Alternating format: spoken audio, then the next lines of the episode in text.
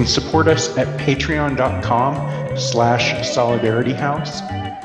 That's patreon.com slash solidarityhouse. I just, you know, I had a beard for a while and it was itching me. And in Florida at the time, it's, you know, it's hot as hell here. So I just decided, you know, I'm going to shave it off for a while and just have a little Ned Flanders thing going and see how that works out for a while. well, Oakley Dokley. Yes, uh, we have Chip Chisholm here of Nightmare Theater. Hey, how has the year been for you uh, in terms of being able to do the things that you love, or how? I mean, it's been almost two years now. Yeah. How has how has this this epoch uh, yeah. been for you uh, in terms of pursuing uh, your interests in filmmaking and TV and and monsters? Uh, we were ready to do our season three in, in 2020, but the station where we film, it's a PBS station at a junior college, and they were completely shut down because of COVID. So everything got delayed. I had already written it. I mean, my, my partner and I had already written the episodes. And so we, uh, we just kind of sat out 2020. We were booked at a few conventions and we had to, we, you know, they got canceled and we had to back out of them because it just wasn't safe to do it. But then in when 2021 hit and things uh, started to get a little bit better, it improved a little bit. And we had like a week opportunity, one week, seven days or five days, I guess, if you look at it that way, to get into the studio to film our episodes. So we filmed, we, uh, they'll call back. We filmed our episodes, and then we noticed that one of the films that we had done, I think it was, uh, it was Circus of Fear that we had done in a previous season we couldn't post it online because of international copyright. Hmm. So uh, the director and producer guy said, I need you to write a new episode. And I said, well, when do you need it by? And he said, well, tomorrow. So, so I, uh, I turned it out overnight. And so actually what we had to do during that week is we had to film 15 episodes because another one of our movies had lost. I mean, this international copyright, I don't understand it. I mean, maybe an attorney smarter than me would. Is this an EU some, thing?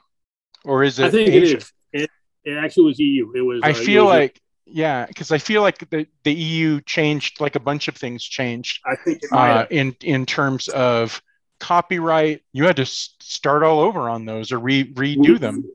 We did, we did, and we did it. It was uh, one movie that we uh, did in our first season as our premiere episode. We had the same situation happen to us. It was another British film, so I'm thinking the EU. There may be more to that. That that may be what the issue was.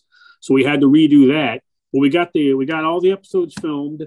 We're uh, now on in like uh, six, five, six cities in Florida and three or four in Tennessee. And so we're on we're all on PBS. We're on like nine PBS affiliates, and so uh, it's it's going well. We uh, we we try to take a different sort of a different approach than most uh, for a host, where we you know there's funny bits and comedy bits, but there's a lot of information about you know how the movies get made, who made these movies, why they made these movie. And as luck would have it, there's a guy in town, a family in town that's just a lot of money. They're a rich family in town, and they're one of our uh, benefactors. And one of the guys has a museum where he has movie props. So what, real things that were used in movies. So one of the characters we came up with is called the curator, and every episode we'll go visit the curator, and he'll have you know like Vincent uh, Vincent Price's autograph or or uh, gun that was used in Buck Rogers, and so we cool. can we can we make it a little educational, and that's how we got on PBS. Was one of the one of the ways. Other ways is one of our my uh, writing partner had some links and did connections there, but we we promote the an educational aspect. So we teach a lot a bit about a lot about movie props and movie making, and it's, it's worked out well for us. And so we're we're hoping to expand into other cities. We're there's a possible national distribution network that's being set up with some PBS affiliates, not for us, but for for PBS in general. And if we can get linked into that, I don't care if it's on at one o'clock in the morning, as long as you know we're on we're on somewhere. Some people are watching, so that's what's really cool is we get an email from a guy like in New York and says my sister turned me on to this, and so we like that. There's something different about working TV and radio than there is, mm-hmm. uh, working uh, wholly in digital and internet, isn't sure. there? Yes, sir. Yes, sir. And it's uh, I I may have told you part of the story before. When we first started doing this, we've been doing this off and on for about 20 years. And when we first started, it was my friend and I in a little fishing cabin he had. Almost didn't even have electricity. So we uh, we propped our camera up on books. But we went in when we first went into the studio at WSRE, and there were three cameraman and sound guys and a lighting guy. And the lighting guy says, "How do you want me to set up the lighting?" I said, "I don't know, man. I have no idea." I said, "But you, you guys do." And so it was really a big shock. And we, you know, when you work with three cameras, when you used to have just like a Sony Digicam sitting on pile of Noam Chomsky books, it's a, it really makes a, it was the filming process was a lot different. So it's good to have, you know, we can write it a certain way, but we've got a great director and he can, he can really take some things that we hadn't even thought of. Like one example is this year, this, this season, we do an episode of a movie called The Devil's Hand Mm-hmm. And I, I make a deal with the devil to get myself this fountain of this gravy fountain in the studio that will just put out gravy all the time. And so when the demon shows up, our director had the idea that said, well, what if we made him huge, like 50 feet tall while he's talking to you? Like, uh, you know, like in a genie movie, those little Sinbad where the, where the guy's huge. And I said, well, I didn't envision it that way, but if you can do that, absolutely. So we're looking forward to seeing how that works out. Our director, he just won a few PBS tellies for from documentaries he did. What's his name? His name is James Roy. He uh, he made a uh, documentary, uh, country singer named Hank Locklin, and it's just won a couple of awards. And so he's best documentary. That's good stuff. What other projects or what other things have you uh, done, or what even just uh, informal stuff that you like to do around uh, the horror genre? Sure, we uh, we used to before COVID and before our theaters really got impacted, we would host like month month film festivals in October, where every weekend we would show two two different horror movies or classic sci-fi type movies.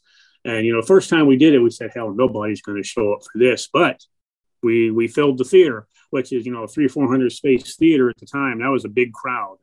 And my writing partner and I, we got started in college radio. We were both um, on the debate team actually, and so we were also on the radio and we did zines for a while. We're hoping to put out a new zine. He he sponsors my writing partner's name Mike Ensley. He created something in Pensacola called Pensacon, it's a huge convention. It's one of the biggest, probably one of the biggest ones in Florida, and it's every February or March, depending on how the calendar works out. And so I don't have a whole lot to do with that. That's mainly him, but he's uh, I help out when I can. So it's any anything that promotes I'm maybe doing air quotes here, but what they call nerd culture, he and I are all about. And in terms of, of kind of the movie making and, and TV TV production mm-hmm. um, yes. stuff, uh, you you like to say that you started out knowing absolutely jack shit uh, right, uh, about uh, about about it, and so you're uniquely qualified then yeah. to kind of say what's that learning curve like? Uh, how hard is it to to uh, get to the point where you're making reasonably you know good product high production sure. value sure. that kind of thing what are what are some of the challenges well it's a lot easier now when we did this 20 years ago we had a, a sony handycam and then we had uh, my my partner edited it on his computer and then we had to low convert it to a three quarter inch video and it was you can't see me but i'm like literally pushing start you know how you used to make mixtapes in the old days from tapes instead of from cds and you would have to press sure. play then press record press play press record but nowadays, with with these you know really sophisticated video editing software you can get online, all you really have to have it's a, truly almost punk rock in the DIY sense. You just have to have the will to do it and the and the, and the idea that you're not going to care if people don't like it. It's like you do it because you love it. And if believe me, if you get it out there, there's going to be some people who don't who like it.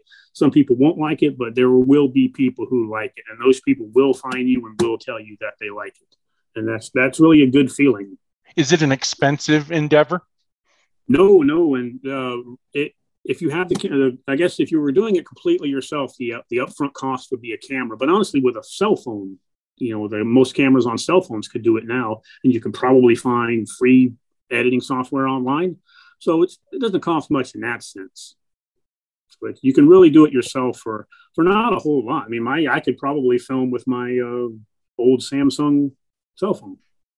Do you do any editing yourself, or um, do you uh, leave that to to Mike and, and others? Well, nowadays, with since we're filming at WSRE, they do it, and they're uh, it's an actual TV studio, so they they do it for us. In the old days, we you know literally sat there on the computer pressing buttons, but nowadays we've got a uh, we got a team of people at the station they do all, damn near all of it. All we do is write it and, and act in it, which you know, and you're filming 15 episodes in in that many few days, that really takes a toll on you. But it was fun. We, we have a good time. What's it like writing horror uh, and writing uh, weird, you know, that kind of the kind of weird stuff? Well, he, uh, we uh, like we start with a movie, and then we we try to think of what could we do. And a lot, so many movies are in. There's only a finite number of movies that are in the public domain, so we have to come up with um, things that other people haven't done.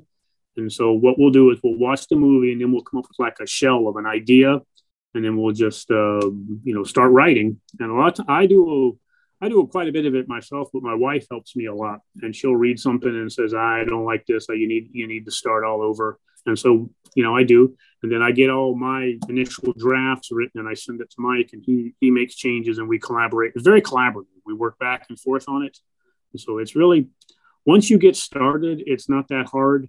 But sometimes you really sit there and look at the keyboard and say, "Geez, I can't I can't think of anything." But then an idea you know, you'll just think of something off the top of your head, an idea will come up. And it's really not that difficult once you get started. It's like think of an example for the movies we did this year. We did um, we did a movie called Hands of a Stranger. It was uh, in like a 1960s. It was an Italian type film, and so the guy he's a he's a concert pianist, right? And he get he loses his hands, and so they do a hand transplant. Turns out the hands came from a murderer, right? And so uh, starts killing people. Well, we got the idea that we would have our werewolf lose his hand, and so the only hand we had available was a was a female hand, and so we put the hand on him, and uh, we really tried to play with like gender gender issues right here, and so it was it was a lot of fun. Like my character is a my character can be an abrasive dimwit, and Mike's the genius. Mike's a much smarter guy. So I make fun of him for having a lady hand, and Mike keeps pointing out that that's horrible. That's the wrong thing to be. He's the same guy he was yesterday. He's still your friend. Doesn't matter what kind of hand he has. So we were able to write a whole script on that, and we at, at the end of every episode we try to tie in some type of uh, I don't want to say moral lesson, but some type of uh, of you know rethink the way you're thinking about things. Everybody's different, but we're all we're all in this together and we're all working toward the same end goal. That's very different than a lot of horror fiction and yeah. a lot of mm-hmm. horror uh, um, movies and TV, which maybe you know not all of it certainly, because I think there there are people that are uh, mm-hmm. set, trying to send positive messages, but there's yes. also there's definitely also a school of thought that horror is really you know very nihilistic mm-hmm. and yeah. um, and you know you have your the sort of Cthulhu mythos that yeah the uh, you know these these monster gods are indifferent uh, to humans um, and so none of our moral lessons make sense but it sounds right. like you're almost doing like humanist horror yeah. well you uh, last year uh, last halloween you mm-hmm. Uh, you jo- visited us and and had a list of uh, top five horror movies of all time mm-hmm. um, uh, maybe it was top 10 i can't even remember yeah. remember i'll have to i'll have to go back and check um, uh, you had a list of top horror mm-hmm. movies of all time the last time yeah. you yeah. you joined us uh, mm-hmm. this time um, you have a list of uh, kind of a short list of the weirdest uh, yes, movies uh, out there. And I have to say, here we've been watching a lot of really weird um, uh, mm-hmm. move, horror movies uh, and paranormal movies mm-hmm. um, all month long, uh, and cool. continue to do it. It's almost it's almost like we have um, Shudder on continuous play oh, yeah. in our mm-hmm. meeting room um, just so that you know if people come in here to work or eat or have meetings or whatever they can you know there'll, there'll be a, a, a monster movie going on or a horror movie going on on the screen. So uh, yes, so we're we're we're big into it. Um, and there's and there's a lot of weird stuff and i mm-hmm. like weird stuff. Um, and so uh, you're uh, so you're coming in today to to talk a little bit about weird movies yeah, these are the ones that I, you know, you, everybody's definition of weird is probably a little slightly different, but I picked the ones that I thought had great images and great visuals and were were just interesting. And the first is a movie called The Wasp Woman, which came out in 1959, and it stars Susan Cabot and, and it was directed by Roger Corman. Susan Cabot's character plays a lady who runs a cosmetics company, and she's upset because the sales are dropping, and they are dropping because she's too somehow viewed as too old by the public to run a makeup company and so this scientist convinces her that royal jelly from queen wasps can reverse the aging process. So she starts shooting up and she turns into a wasp like monster. she has the head of a wasp, but the body of a human, and she doesn't have any wings. Now, the movie poster had the complete opposite picture of the monster that was supposed to be in the movie. The movie poster had a wasp body and a human face. And I imagine there's a lot of commentary there on appearance and beauty standards, but I don't know that Roger Corman realized any of that. It's a really weird and interesting movie. And here's some interesting facts on Susan Cabot.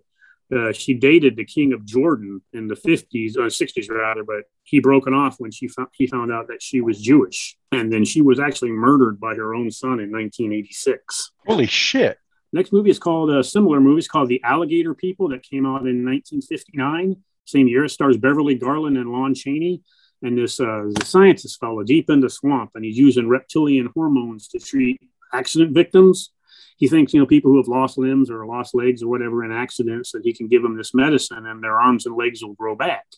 Well, it doesn't. It turns them into murderous alligator-like creatures. And Lon Chaney Jr. he plays this uh, really terrible character who gets his, his gets his comeuppance. And here's the interesting thing about this movie. And there's a rumor that there was a video game for the Atari 2600 that was made on this movie and about this movie in 1983, but it was never released. Now, if you put that Alligator People video game into some search engines, you can find some stuff on it. But I think that would have been really cool to play an Atari 2600 game based on a movie that came out in 1959. Uh, given that date, 1983, I'm wondering if it was uh, coincided around the ET debacle, right? I was going to say the same thing. That I think I, I, think you're probably correct. I think that's probably what happened. So I didn't but, realize Lon Chaney Jr. was still making movies uh, in uh, 1959. I I did see a picture of him mm-hmm. and Lugosi, uh, and I want to say there were a couple of other people in the picture, just all sitting around reading something and laughing or something. Yeah, like I think I've seen that. I think I, I think I've seen. I was gonna look up something here when I was gonna. I think Lon Chaney Jr. He died in 1973, and one of his uh, last movies he made was a movie called uh, well we actually this is another if i can deviate from a moment. We had written an episode on dracula versus frankenstein which was uh, mm-hmm. filmed in 1971 and uh, but then we found out there were copyright issues on that one as well. And it was interesting because you know it was he was lon chaney jr was still making movies well into the 1970s but I, or at least up until 1971 but i think he had a severe alcohol problem, and he was really not not all there on some of the sets. And so in some of the movies, you can clearly see the toll taken on him. He's still a legend. Next is uh you probably know this one, Return of the Living Dead, 1985, and it's got a yes. the, the the the satirical or the sort of humorous yes. uh, subline yep. sub branch um, yep, yep. of uh, of the Living Dead oh, this is great. It's got a soundtrack. It's got T- TSOL, The Cramps, and The Damned. And it stars Clu Gulager and the talented Miss Quigley. And it was directed by a guy named Dan O'Bannon. And for those who I don't want to give any spoilers for those Dark Star, it, baby. Yep. These two saps release this trioxin, which brings the dead back to life at this medical supply house. And this kind of this uh, next to a cemetery. And this movie helped popularize the concept of zombies yelling brains. There's a crazy scene with a it's a medical supply house. So there's this uh, embalmed, bisected dog that's cut in half like the old Visible Man. And of course, the gas brings the dog back to life. So you can see a half dog. And if you want, if those who watch it uh, re, uh, in the coming days, look for the escaped Nazi who runs the morgue crematory. So that's pretty, that's a pretty cool. There's some great scenes in that movie. You, you know what I'm talking about. There's some great scenes and great visuals in mm-hmm. that movie and a good, pretty good ending too. So really loved that movie. To your knowledge, did uh, are there Romero purists who uh, have a beef uh, with uh, those you know those other movies? I, I, think I've I've come across people in fandom that are like that. But to be honest, a lot of and I may uh, editorialize here, a lot of uh, male fandom at least becomes toxic and just unpleasant people. And so I just try to shut all that out. I mean, there are people out there who complain about you know you know you got a female doctor who now they're going to spend eight eight hours a day on the internet complaining about it. So mm-hmm. I try to just avoid the toxicity. I Good like the film. Yeah. Next I one is a, uh, next one is one I really like called uh, Videodrome, and it stars uh, noted jackass James Woods and the great oh, yeah. Debbie Harry. Yeah, and it's directed by David Cronenberg, and the makeup by Rick Baker. and it was called The New Clockwork Orange by Andy Warhol. There's some amazing visuals and an incredible musical score. Basically, technology has embedded itself in literally every aspect of our of our lives in the film, and it was made in what 1983. So that was very, uh, very uh, prescient. Pre- how do you say that word? Prescient, where you can predict the future. So Cronenberg knew what he was talking about. For those who haven't seen that one, there's some great great visuals in that movie or any Cronenberg movie for that matter. Mm-hmm. Oh, blew my mind. Absolutely blew my mind. Yeah. Um, I was young and impressionable. And I think mm-hmm. that in many ways it helped me uh, understand uh, sci-fi as well yeah. as sort of the uh, that uh, zone where horror and sci-fi uh, yeah. you know are so much the same. It really is an interesting interesting movie and uh, I was I'm 52 now, so I was uh, 14 and '83, so I saw it when it came out. Uh, I remember. I probably don't remember. I won't you know claim I understood it all at the time, but I remember thinking, man, this is some weird weird scenes in this movie. Can't overstate the importance of Rick Baker in any, any film. He's really, really he did. They created the best makeup award at the Oscars pretty much for because of him. So uh, prior to him, he was the first recipient of that award it was gotten it was given to him by Vincent Price actually. So it was um, for American Werewolf in London. So he's really another wonderful movie. Oh yeah, absolutely. I watched that just the other night, as a matter of fact. So that was a really great movie. And the last one on my list is a personal, just a own horn blowing. It's called Frankenstein's Bloody Nightmare, and it came out in 2006. This is a very independent film, and this film would I think, you know, the way I've described it is it would make Satan himself get up out of the theater and go to the box office to get a refund. It was di- directed by John Hand. Now, I, I'm in this movie and I can't tell you what it's about. Basically, at the uh, overall premise is this woman dies and the mad doctor goes around killing folks to get uh, spare parts. And it is just a, a strange, convoluted mess and it really doesn't make a whole lot of sense. Now, let me just deviate here. I went to a panel once at the university, and it was on uh, films made in Florida. And so they talked about all these great films that have been filmed in Florida, and then the guy was wrapping up with bad films that have been made in Florida. And I said, "Oh, I know what he's going to say," and he sure did. This lecturer mentioned Frankenstein's Bloody Nightmare, and then I raised my hand and said, "Well, you know, part of that film was filmed in my office." But in John Hand's defense, he did all of this truly himself. He wrote it, he directed it, he did the music, he edited it. He found a place that still sold Super 8 film online back in 2006 because he wanted that for the look. He said, you know, I don't want to do this all digital. I want it to have a certain look. So he he went out and he did it and he got a film made and he's got distribution in Eastern Europe. And so that's an example of a guy who had a vision and he let me be a small part of it yeah how did you get to how did you fall into it? Well i met him he, i met him at our film fests and um, the, the, the film movies we would show and we you know we talked and we realized that we had the same love for a certain type of things. And he said if you know him his, his voice is hey man I'm, I'm doing this movie man if you want to be in it. And i said sure is there a script? And he said no nah, just just make it up as you go along and so my character didn't have any. I knew we knew what the beginning and the end of the goal of my character. I, play a cop named uh, uh, Detective Morgan, and so I'm investigating these murders, and so I get to talk to him. And he had some. It was really interesting the way he because I figured we would just be sitting in my office, but he he had this one scene where we're in my office, and the next scene like we're walking across the parking lot, like we're and he puts the camera quite a bit away and then zooms in on us. He had his camera guy zoom in on it, but for uh, for a film that was written, produced, directed, edited, and scored by one guy, you know, he went out there and he did it and, and got it done. And so I, I applaud him for that. And so it's I applaud anybody who has a vision and doesn't give up on it and, and gets it, you know, lives their dream no matter what anyone else might may think about it. You can find you, can, you may be able to find it online. It's called Frankenstein's Bloody Nightmare. Came out in 2006. Um, what are you going to do this year uh, on Sunday? Oh well, uh, I got a Saturday. There's a Pensacon event in town, and so we're doing. Uh, I'm doing that all day Saturday. So we're uh, bringing in a guy named you know, Mike's bringing in a fellow named Deep Roy. He's been in a bunch. Uh, he was in The Empire Strikes Back. He's been in uh, Charlie and the Chocolate Factory. He's yep. in our first. He's if I could deviate from it, he's in our Dementia 13 episode. The premise is that I'm I get caught bootlegging a bunch of Deep Roy movies uh, on VHS So Deep Roy sends his manager, his professional manager, a goon to beat the hell out of me. And it's um, so it's, it was good. Deep Roy was a heck of, is a heck of a guy to work with. But on Sunday, I know I'm going. Uh, my son still wants to go trick or treating. He's like 17. And he asked me if he was too old, and I said, "Hell no, man, you're not at all." So we're gonna we're gonna do that. We didn't really decorate the house this year because of personal setbacks and issues that happened. But we're gonna still live it in our hearts, though. So get it. What about yourself? What are you doing?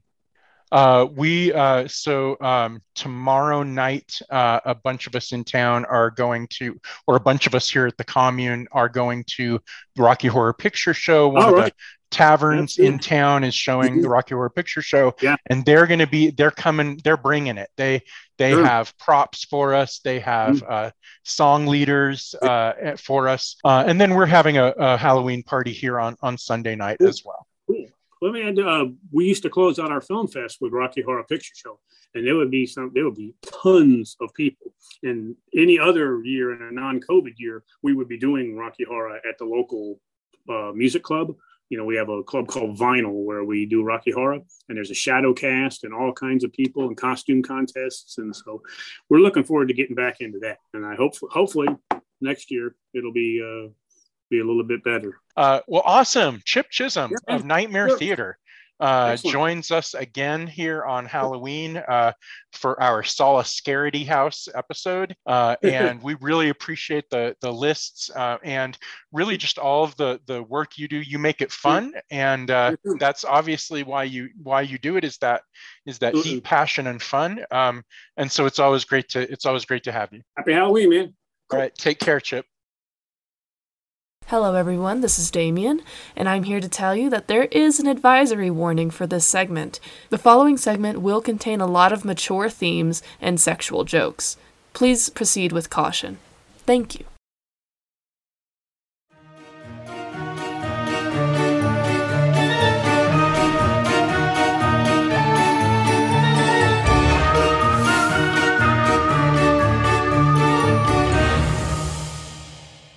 Welcome to Solace Security House.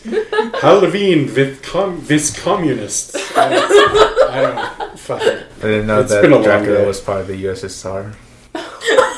See, I've always heard I've always heard when when people are talking about like real right wingers, like real Nazis, they're like that dude's to the right of Dracula. That's Oh, like a, a joke that people tell because think about I don't know. how Vlad the Impaler was like a whole authoritarian. Man. Yeah, like think about Vlad. Like he, you know, was definitely like Richard Spencer's got nothing on Vlad the Impaler. I mean, especially with that like butt fetish, I guess. Mm-hmm. Wait, what? Wait, what? well, essentially, that's what it is when you impale no. someone through their ass. I mean, like, what else? Is it's true that there is an underlying kind of sexual brutality in uh, in impalement. See, He would that- use their blood as a dipping sauce. That's pretty hardcore. I think I think Freud would love to talk to him for a good Who hour. is the queen or the prince? The no, she's she wasn't a queen, but she uh, she was a uh, she was royalty, um, and it could have been Hungarian. I can't remember. Uh, I'll actually look it up when somebody else is talking. Sorry. She took baths in blood Oh, in order I know, to. Queen or Victoria? No, or was it it Mary? wasn't Victoria. Mary. She was nicknamed Bloody Mary. I know that, but she did purposefully find young Okay, women I'm and gonna- girls. Uh, so the uh, the person we were talking about is the Hungarian Countess Elizabeth Bathory. Elizabeth. I thought that uh, was and uh, a Hungarian noblewoman uh, who lived between 1560 and 1614, um, a serial killer who took baths in the blood of her victims so that she could live forever, or it was basically like a milk bath, but it was blood. And uh, and she was uh, eventually uh, uh, put on trial and then locked up in basically in a dungeon. They sealed her uh, in a uh, they sealed her in a room uh, where she where she died. Damn. No more slurping. Yeah. Well, they do it these days too, so not much has changed. Was it the Kardashians who did that, where they had like their blood like smeared on their face to look younger? Oh yeah, like people nowadays will actually get um, their own blood usually. Yeah. And they'll have someone separate the plasma from like the rest of the stuff, and I think that's what they use on their skin because it's supposed to have some sort of chemical in it that um, rejuvenates skin cells. There's So no when Derek says he's going to sell his plasma, The question is, what is Derek actually doing? And is it even his blood? Are we No. sure it's not um, the adrenochrome somebody from else's abortions? Plasma back in him? Maybe she, maybe he's sending a secret supply to Kanye West's house. I mean, it's not that far. It's from here. true. It's just. I mean, it's. I mean, It's it is. lie. ki- It's about. It's over six hours, but. Dang. Uh, See, but I, would, uh, I would support your statement if it weren't for the fact that him and Kim got divorced. and he's selling his ranch. He's out. oh, he's Oh, sending- really? I thought he was only part of it. Like, I well, he's. I. That's what I. I. All I heard is that he's. He's on his way out and he's selling his ranch. It might be that he's keeping part of it.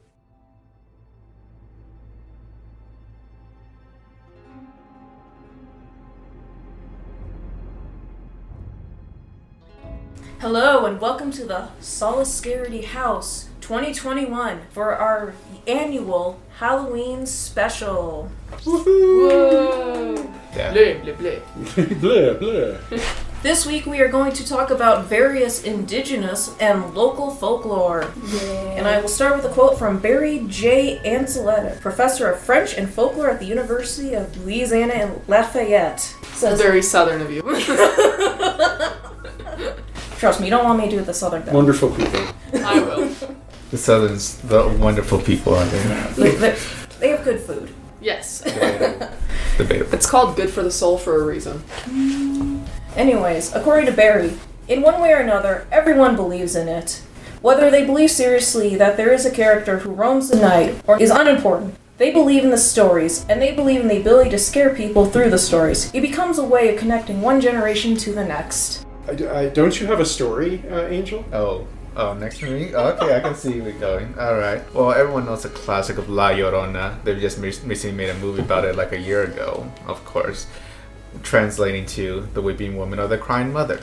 And it's a story that most people know, of course. Um, the common interpretation being this woman that fell in love with a rich man, got two children from, from him, and was treated poorly throughout the marriage, and where his her husband every time he visited would ignore her and only focus on the two children. From from it first started with days that he would go out, not come back and meet her the mother of the children, and just completely ignore her. And then it turned to weeks and sadly two years, up to the point that he she stopped he stopped showing up altogether for like ever. Up until one day when the Maria took her two children out and saw that the her husband, well, you can say ex at this point because like who leaves their wife for years at this point, um, with another woman. The husband realized that they were there and only acknowledged the two children that were with her. She, he completely ignored her. And through that frustration and the constant abuse and ignoring from her husband, she snapped, of course, like any sane person would with that piece of crap. And sadly, through that,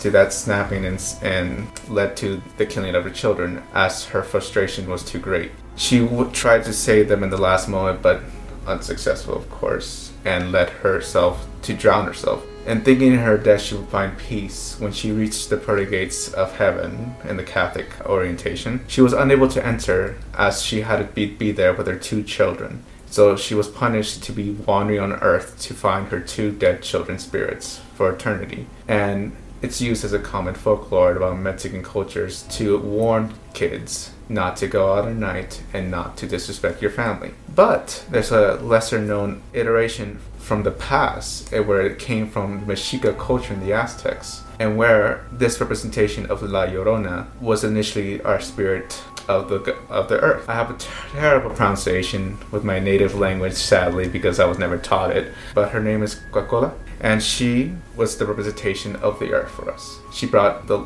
duality to Quetzalcoatl, which is the hero myths. He is the fifth son, and her duty was basically she was the, our protector. She was the like our spiritual mother. She was the spiritual mother of childbearing, of course as she will raise many spiritual ancestors that we hold, like the spirit of the storm and the spirit of water. One day, she was quite tired of her child of the t- storm, left her, left them out of nowhere in the jungles, and realizing her mistake later, she came back to find him. But it turned out at the same place that she left him, there was just a sacrificial dagger, and she wept and wept and wept until it filled up one of our reservoirs that we get that filled up a collection of islands that we set at our main island, that our main city in. And it's just all filled with her tears continuously. That's why that's like the rain comes down during thunder seasons. It's mostly her weeping for her child. That's the first part of the legend. Later down the line, it was also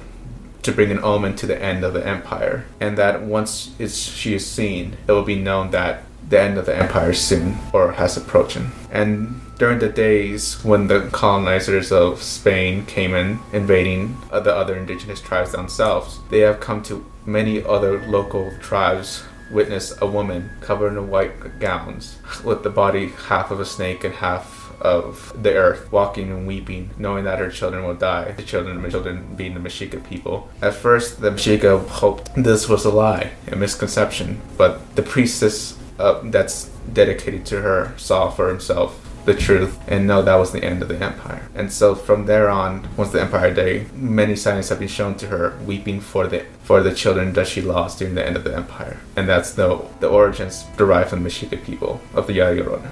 I can officially say I am not only a little bit scared of this of like what people interpret La Llorona to be today, but now I'm a little depressed.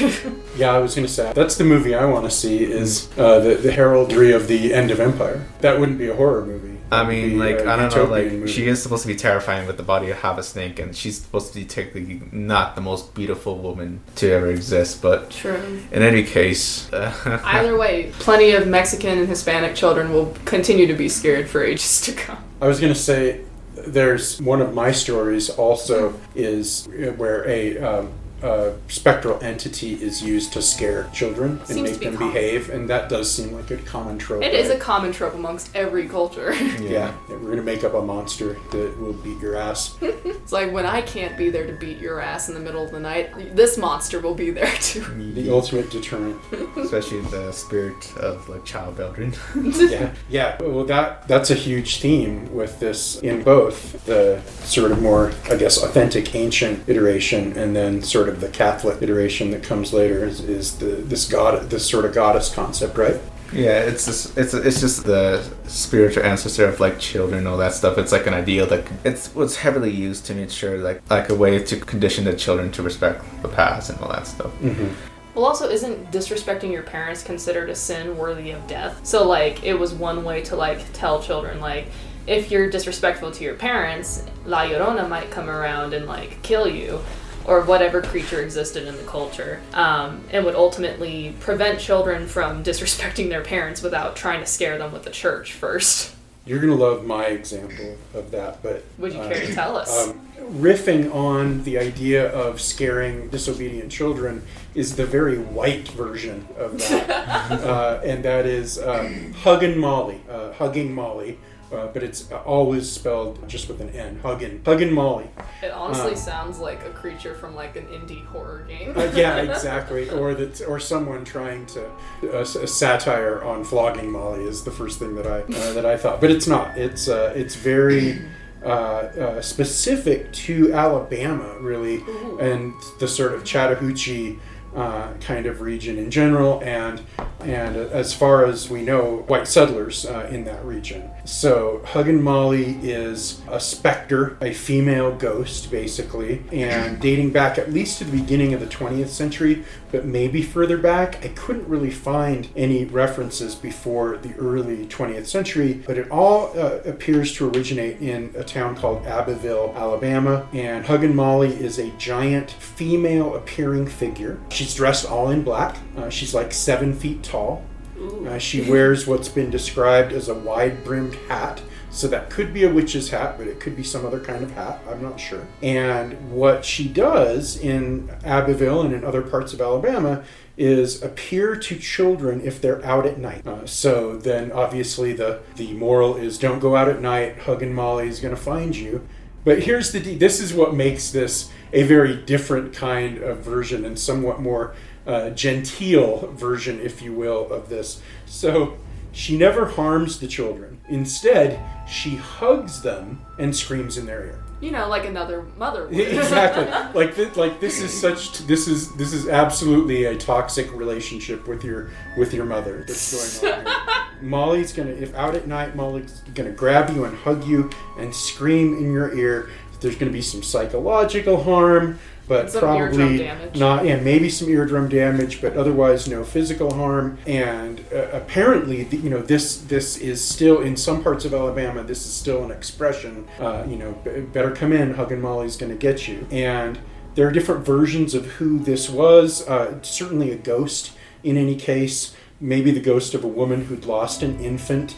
Uh, and, and, and that's a common theme about uh, female specters and female like monsters and things like that is that they were women who, who lost children and deals with that tragedy by hugging lost children or children that she thinks are lost because they're out at night. I know, I When know. you put it like that, I that's know. so sad. Damien's Damien's lower lip is quivering uh, a little bit. Yeah, it's it's it's really it's a weird, poignant story. That's why I picked it. Um, uh, and then another there's another theory or another origin story that she was a professor at the old Southeast Alabama Agricultural School uh, who was trying to keep her students safe by keeping them off the streets at night. So these are kind of modern, almost modernist kind of takes, right? Um, anyway, there's a couple of books that people can read about this and other Chattahoochee kind of legends. Uh, one is um, by Alan Brown. It's called The Haunting of Alabama.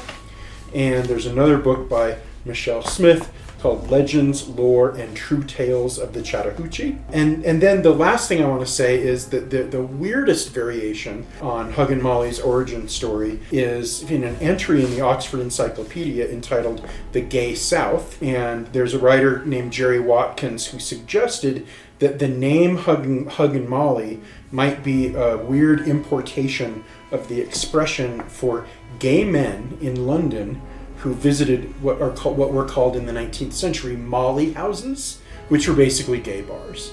Nice. So the gay bars in London were called Molly houses, and the the gays that uh, that frequented them uh, were called uh, hugging hugging Mollies or hugging Mollies, um, and that's back in the back in the 19th century. And you know a lot of British, you know a lot of the of the settler uh, migration into this deep south was uh, British uh, folks, and so that's certainly possible too. And that is the story of Huggin Molly. and how the British are unoriginal. Yeah, and then the the incredible, unoriginal, and rather weak and milk toast uh, kind of she hugs you. Okay, I'm gonna say this right now. The entire time you're saying this, I literally could not stop thinking about how this would be the perfect name for a doll. Just like Uh-huh. a large doll that you get for your child, and it's just like then you talk about like hugging, screaming here. It's like okay, so this would be a really weird like screamer and like like an indie game with a doll.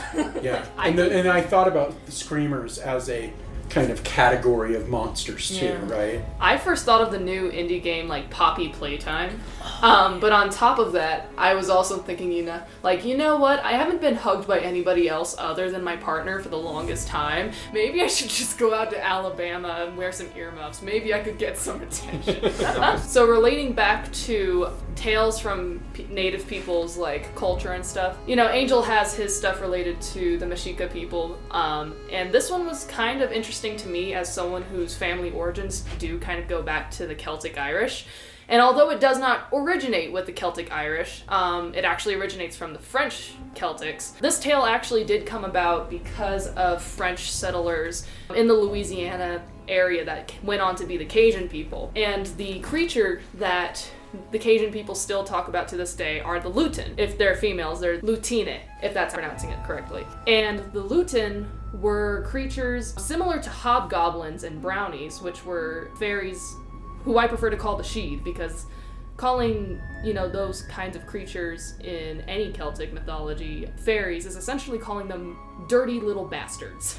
Oh, so, oh, wow, okay. so calling them the Sheed is a more appropriate term and a way to not piss them off. But they were similar to that of hobgoblins and brownies, a type of Sheed that existed in Celtic tribes, who were known to live in different parts of the East Coast in the United States, who mainly lived around the Cajun people. They are known to live in human houses. They typically don't reside in much other places unless there's not really many humans around. Although some of these interpretations of Lutin across the United States will usually have like better dis- like better depictions of them as like good versus evil creatures. Some who were good who would bless the people in the house, and some who were bad who would play mischievous pranks. This usually was an interpretation specific to people in Quebec, Canada. But for the Cajun people, these were fucking little demons. And although they are less similar to hobgoblins and brownies in the sense of they have their own personalities and how they bless the person in the house, one trait that they do share is that they can choose whether or not you see them. Some say that it's their hat that gives them the power of invisibility. Some others will say that they're able to access pocket quote unquote dimensions within the house, and that's how they're able to go across the house without you seeing them. Lutin's true form is believed to be that of a small dwarf, but people have yet to confirm if this is true, as they can take on multiple, many different forms, involving hobgoblins, elves, white cats, and other strange creatures. Many are not really sure about their origins or who they are, mainly because of their reclusive behavior and many interpretations of, of them being sheed are more are more speculation and theories rather than confirmed cultural info. Although other cultures in the United States have different interpretations, as I've said, Lutins in Cajun folklore are believed to be the souls of unbaptized children, which is actually seen with a lot of other creatures in mm-hmm, Cajun mm-hmm. folklore. which I guess is just another way to scare mothers into like as soon as their baby is born, dunk that baby in like a chicken nugget in honey mustard sauce. Have you seen videos of like Catholic priests like baptizing babies? Like they just dunk them like they're trying to torture them. Well, now it's an epidemic, they have to shoot them in the head but it. Yeah, with a little water gun. Like, I mean, ranch, please. I can. I no, can, I actually I can prefer honey that. mustard as well, but Yeah. both. We need both. some Honey sriracha. mustard is sweet. But if I put some, some sriracha, sriracha in that honey mustard, All fuck of you. the- mix that it. Fuck you. Again. All of the practitioners of honey mustard are, are warring against the practitioners of ranch. It's an Yeah. internecine struggle. And then there's the weird third party sriracha. Yeah, Wait, exactly. where's Buffalo like li- a line in this chart? I'm sorry. I feel like that's more like chicken wings though. I'm a Buffalo hoe for anything. Okay, chicken. fair enough. Um, but yeah, this belief, though, in Catholic perspective, is pretty prevalent amongst most what people consider fairies. Um, the Lutins, at least the ones that are interpreted to be bad, are very much an annoyance, causing stuff like property damage um, and various nuisances. They love to spoil milk and cheese, to spook farm animals, to braid or knot the hair of horses and sleeping people, hmm. as well as to cut hair from sleeping victims, and delight in stealing objects only to place them in the most unlikely of places. Though they will never do something to kill people per se, their actions can have horrible consequences for that of humans, including one trend that's more specific to northern Celtic tribes, um, whether they moved or not, which are called fairy locks, but they're not seen as a good thing. Like, getting them is considered bad luck, and it's even worse to try and get them out. Um, and there's actually a couple of ways to deal with them. A lot of other tales like to say, like, just avoid them at all costs.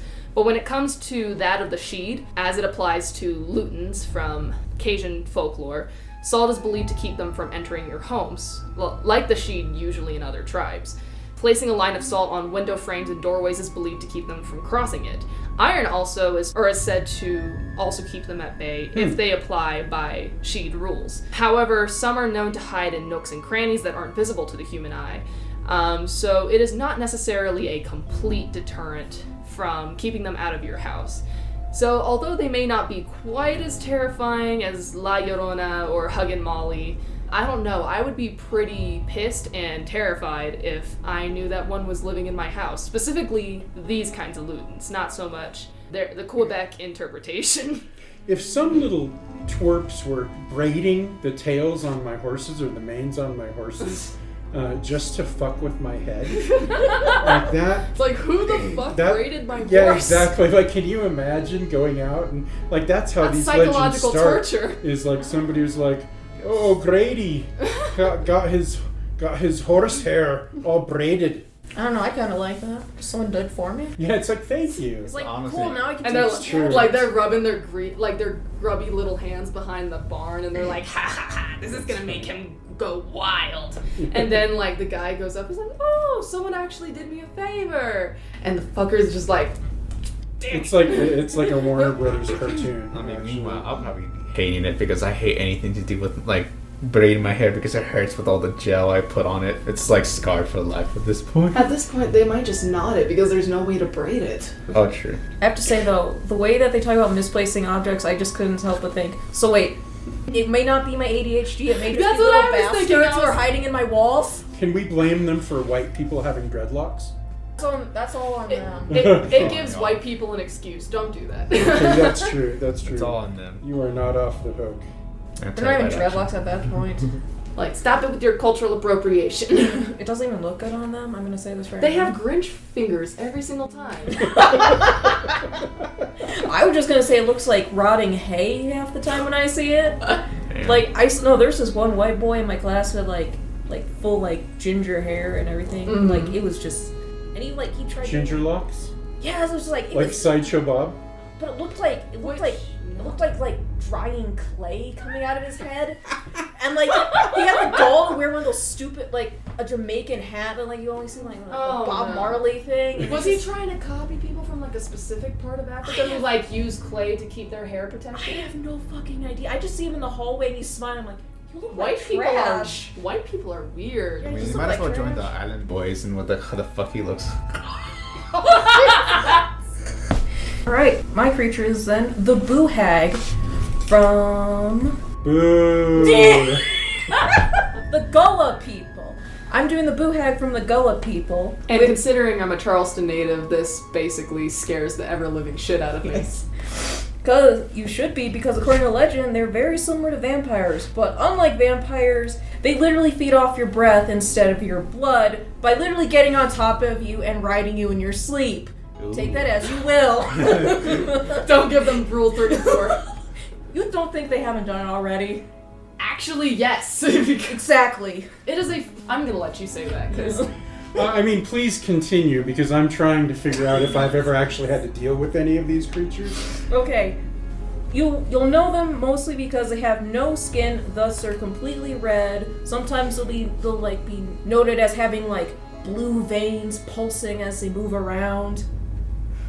But either way, so in order to be hidden among people during the day, they'll steal a victim's skin and use it to hide out in. So you'll just be just walking around in public in someone else's skin, and you'll never know. You may think that's your neighbor John, but no, it's a boo hag. John is missing now. Are they? So I've seen a lot of movies where people, where where creatures get into other people's skin. I mean, like the body snatchers. Yeah, uh, but I was also thinking about um, uh, oh, Night of the Ghouls or Night of the Creeps. Sorry, Night of the Creeps. I'm thinking about. I think this happens in. Uh, I'll get back to you, uh, but it's this sort of you're in somebody's skin and so you're acting all weird. Do they act weird, or do they act like just perfectly They'll, normal? they'll act like normal people. Like You will never know. yeah, they just it's it's not even they're not even taking over their body. They're literally stealing your flesh as like a suit, Oh damn. like a nasty little flesh suit to squelch around in. Kind of reminds me of the Scooby Doo movie. Remember that one with the Scrappy Doo? If you've ever won- Yeah, something like that. Yeah, if like you've that. ever wondered what it was like, what it would look like if humans had no skin, just wait until your flesh gets snatched up by a boo hag. Yeah. I mean, it kind of fits with the weird sexual nature without Daphne and like Velma. I'm sorry. I don't know how you got there. But I'm sorry, but This like isn't they- even sexual. no, but you said because the, it, it technically did with like with, when you describe them riding on a person. Yeah, that, yeah, that's that fair. a lot. They of would ride on your perception. chest. See, Yeah, see, but- the- Mm. God see, Okay. that's why Scooby Doo fits. This is why we can't have nice things. How about I move on to how they get into your house? yes, So please. once they determine, once they find a victim that's suitable for riding, they'll literally gain access through small cracks, crevices, or holes in your house. Just sort of slip right in. Boy, good thing we don't have any of those in Solidarity Collective. We don't even live on the East Coast. I guess it's a good thing we don't live by any swamps. Fair. True. We just got I mean, there is that bog thing out there, the Yeah, weird thing that the dogs run think it's big to. enough for them to hide. Yeah, but I think we've got other creatures to As long worry as you're about. not alligators in there, it doesn't matter. Exactly. So, but anyways, once they get into the house, they'll position themselves over sleeping victim and suck their breath.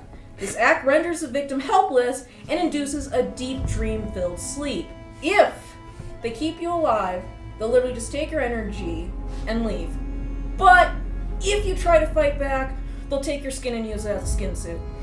So you're fucked either way. Yes, but as they're doing it, they'll make you suffer. Damn. Yeah. But yeah, but either way, they'll take your energy, fly off, and then they have to return to their skin before dawn or be forever trapped without it. So what do they what do they look like trapped without skin? Well, the disgusting red pulsing veiny bodies that they. You know, all the flesh and muscle without Yeah. the skin. Trump voters. Oh, no, that, no, that's, what they look, that's what they look like when you tell them Biden at you. But the good news is, at least when they wake up, if you survive, you'll just be short of breath, but usually they just feel tired. And people have s- thought, theorized that this might actually be connected to sleep paralysis and like you know like the jokes about the sleep paralysis demon that have some Mhm. horrific things they're thinking that that might actually be an explanation for sleep paralysis demons I don't know. The last time I had sleep paralysis, I ended up with Jeff the Killer somehow. okay so you got a weird blue hag who literally murdered some cosplayer then well, either that or they managed to find Jeff the Killer, finally fucking put an end to his cringy ass, God, and I hope decided, so. you know what, this is the depiction I'll have. i mean either way it's a win-win Yeah. But yeah, like, I guess it's one way to interpret sleep paralysis, you know, in South Carolina. But the good news is there is one one tradition that the best way to keep a hag out is to lay a broom of, in front of your door. Because when the boo hag slips into your house through the keyhole, she'll see the broom, and she'll have to stop to count every straw on the broom. And by the time she's done, it'll be dawn, so she'll have to return to her skin. Just lay out some sesame seeds. That'll take an endless amount of time. yeah, I've noticed that it's also like the vampire where there's a weird counting obsession. I've seen a lot of Yeah. like, older ones. Yeah, they did that. That was how they uh, described the vampire in X Files, uh, in the X Files episode with the vampire. And uh, I didn't know X Files Mulder- had vampires. It was just one episode, but Yeah. Mulder took um, a uh, like a whole box of toothpicks and then just threw the toothpicks all over the room. And the vampire looked and was like, "God damn it!" and, uh, and then sat and then you know sat down on the floor and started That's uh, amazing. started I picking can't- up all of the all, all of the toothpicks and then it was easily assailable Mm-hmm. from that position but couldn't do anything about it because they were obsessed with uh, the, the toothpicks Yeah, I've seen like a lot of lore where they'll say like throw either grain or rice on the ground, and that's supposed to like Rice is plentiful in yeah, South Carolina. exactly. Just throw it on the ground, be good. It's a waste of rice, but I mean, I guess it's better than like possibly dying. I mean, depends on how you want to go. Do you want to go out riding or not? Did you anticipate for this many dirty jokes when you were researching the boo hags? I mean, if anything, you could just give them some Okay. sugar cubes, and once you once you hit them, it just crumble into pieces. It's like suck it, bitch. But if you try to attack them, they will steal your skin. Yeah. Suck them. well, it's not necessarily attacking them. It's like I didn't attack it. The cubes did. I don't know. They might take offense to that. I don't think the courts would defend you either. Mm. This is gonna get even worse because apparently there's an expression in South Carolina called "Don't let the hag ride ya." Take it as you will. mm-hmm. okay We have a fun one with a man named Bobby. I read that bobby story We start with the story with Bobby, a man who has bad luck when it comes to finding a bride. He's proposed and, ex- and engaged to a few, but all would get cold feet and leave before the wedding. Damn. Poor Bobby. No wonder he's lonely. Yeah, it gets so bad he literally sits on a barrel of pickles and tries to his father and says, "I'm never gonna find a woman." He's like, "No, no, no, Bobby, you'll find a woman one day." He's like, "Are you sure Are you But- sure about that? Sure about that, Daddy?" Didn't mean to do that. So I any, thought, I thought you meant something else by you meant sits on pickles.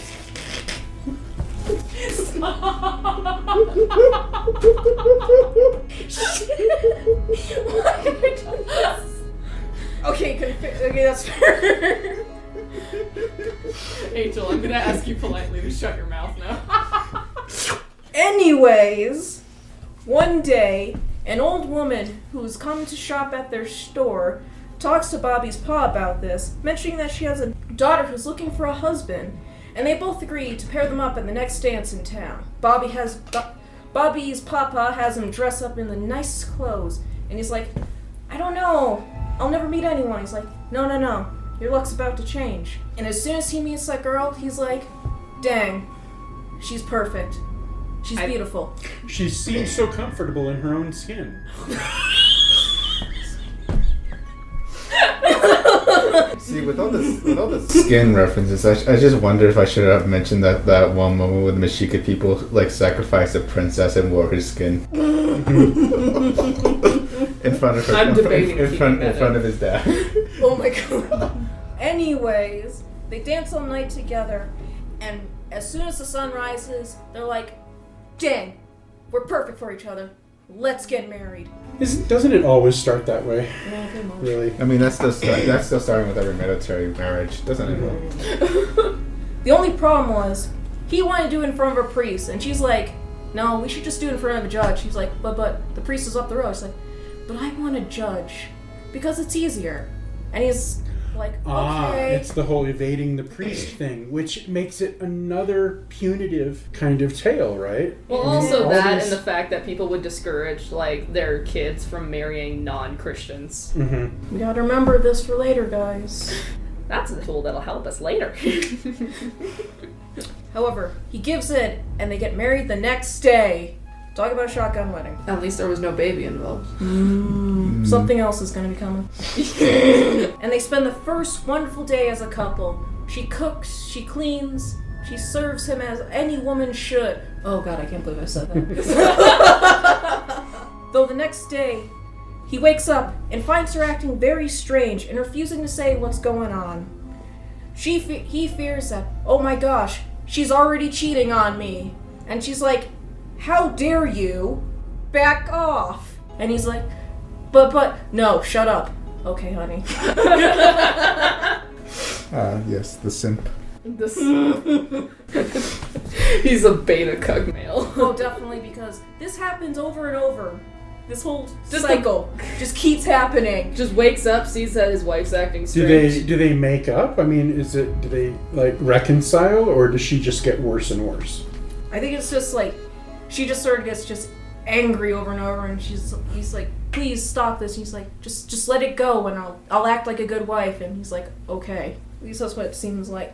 So, Bobby eventually does get sick of this and goes to a conjuring conjure woman who's an expert in hoodoo magic, the supernatural, and herbs. Fun. Yes. And he's like, listen, my wife's acting kind of odd, and she keeps like just waking up really strange in the morning. She's like, well, congratulations, you married a boo hag. You dumbass. He's like, he's like, that can't be right. He's like, okay, watch it. Okay, stay up the stay up that night. As soon as you go to bed, pretend to be asleep and wait for her to do something. So he does, and he literally watches her take off her skin and reveal nothing but muscles and pulsing veins underneath. And he's like, oh fuck! and nearly barfs at the sight of her as she crawls out the window. Way to be subtle. Way to be subtle, Bob. Bobby. He's God like, damn it, Bobby. God damn it, Bobby. that boy ain't right. So yeah, the next day he goes back and she's like, "So what'd you see?" And he describes. He's like, "Yep, I told you, got a boo hag. Have fun getting rid of that one." Have fun divorcing her. Yeah. He's married a boo hag, calling her essentially what is equivalent to a witch and a shapeshifter, and warns that if he keeps her around, that she will take him and be eaten by the boo daddy. Where all the boo. yeah, apparently in this version, boo hags take you to feed their boo daddies. Interesting name. yes. The worst part is that these daddies really love to eat your flesh and bones. I will use your bones to make my bread. Yes, daddy. Don't tell the war enthusiast though. right. But th- this was around a time though in which like you could not get divorced from your partner because that wasn't allowed in the eyes of God. So like, what was he just supposed to do? Hope that he got rid of her and then never marry again? His worries came to fruition. Oh, don't worry. The good news is that the Conjure Woman does have a solution. We're essentially telling him to paint the windows and doors with a magical blue paint to keep her from Wait. entering, except one window. I've heard That- about this before, Yeah. actually. Yeah, then he's told to put salt and pepper in the skin that she leaves behind and go to bed. so, when this happened, she leaves and he paints the doors and windows, salts the skin, and waits. So, when she comes through the only window that isn't painted, that he literally nailed an inch wide so she couldn't get through as easily. So she goes in, but by the time that she gets through, the sun is rising, so she must rush to her skin. And then when she gets in, she's literally burned from the inside out by the salt and pepper, and she jumps through the window, shattering it and hitting the ground. And as she's running, the sun rises, and she hits as soon as she reaches the swamp, explodes into tiny pieces, and is eaten by alligators for breakfast. Yay, alligators. They have a use. And as the ending goes, without a wife again, he is content to remain a bachelor and never goes looking for a bride again. However, he makes a bunch of money in oil, and the women now start chasing him. But that's for another story. Is that real, or did you just make that last part up? No, that's the way it goes in the oh my story. god. yes, That's so funny. that's literally how it ends with it. I Go- could see like um what's his name? Elon Musk using this as like a rich person story. it's like never marry a poor person and also you'll go on to be making big money. Yeah. So the uh, the- so the skunk ape. So and this is so this is halfway serious, and that is that you know we talked a lot in prep prepping for this segment about what is sort of the, in the realm of indigenous uh, legend and indigenous myth uh, versus you know what are settler myths. And the the fact is that in almost every case the settlers are stealing something. And in some cases it's more blatant than others. So my next monster is called the the skunk ape. And it's basically a big smelly bigfoot uh, in the swamps of florida that's basically it's you could call it just smelly smelly bigfoot um, and uh, Tomato juice ain't gonna do you no good.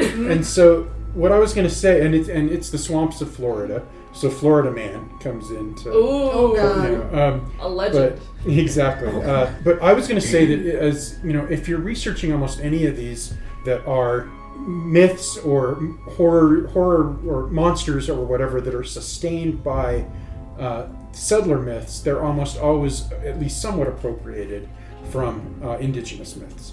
And so most most North American monsters have been renamed or reconfigured by European settlers, but have their origins, or at least partially their origins, in indigenous traditions, and, and in some cases hybrids of the old world that the settlers came from versus uh, the in- indigenous uh, indigenous land. Um, there's even a lake here in Wyoming where the white settlers claimed to have seen a some kind of Loch Ness monster type serpent.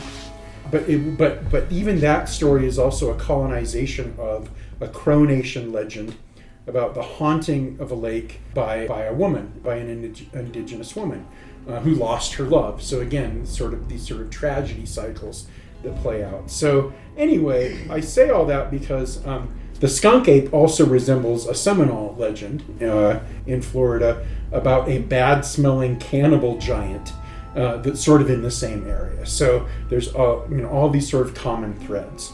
And this is really a Sasquatch legend in some ways. There's this resemblance to these other giant ape-like creatures, various parts of North America, different parts of North America where where there are Sasquatch or Bigfoot legends. The uniqueness of the skunk ape, obviously, is that it smells awful.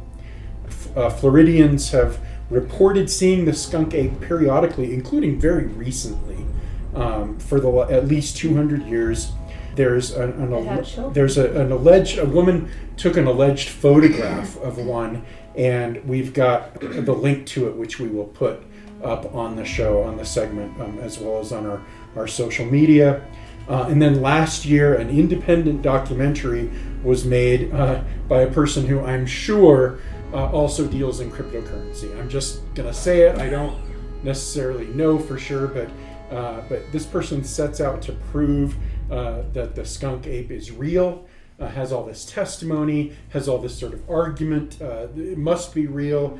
Um, and the, the title of the documentary is "The Skunk Ape Lives." So that's original. And the filmmaker indeed sets out to prove that the, the skunk ape lives. And so there's these these periodic sightings and smellings, I suppose, of this swamp creature in, in Florida called the skunk ape. Okay, that literally sounded like when you're describing the documentary. It's like, so it's literally like any series now that's on History Channel. Pretty much. Yeah. Like it's an episode straight out of Ancient Aliens. Oh Yeah. God. for sure. They And it's- probably have that in Ancient Aliens. They probably do. I'm not gonna They find have- out. They have an entire episode dedicated to Bigfoot already. Yeah, I remember I'm not, hearing. I I'm not remember saying seeing it's clips of that. aliens. That's it.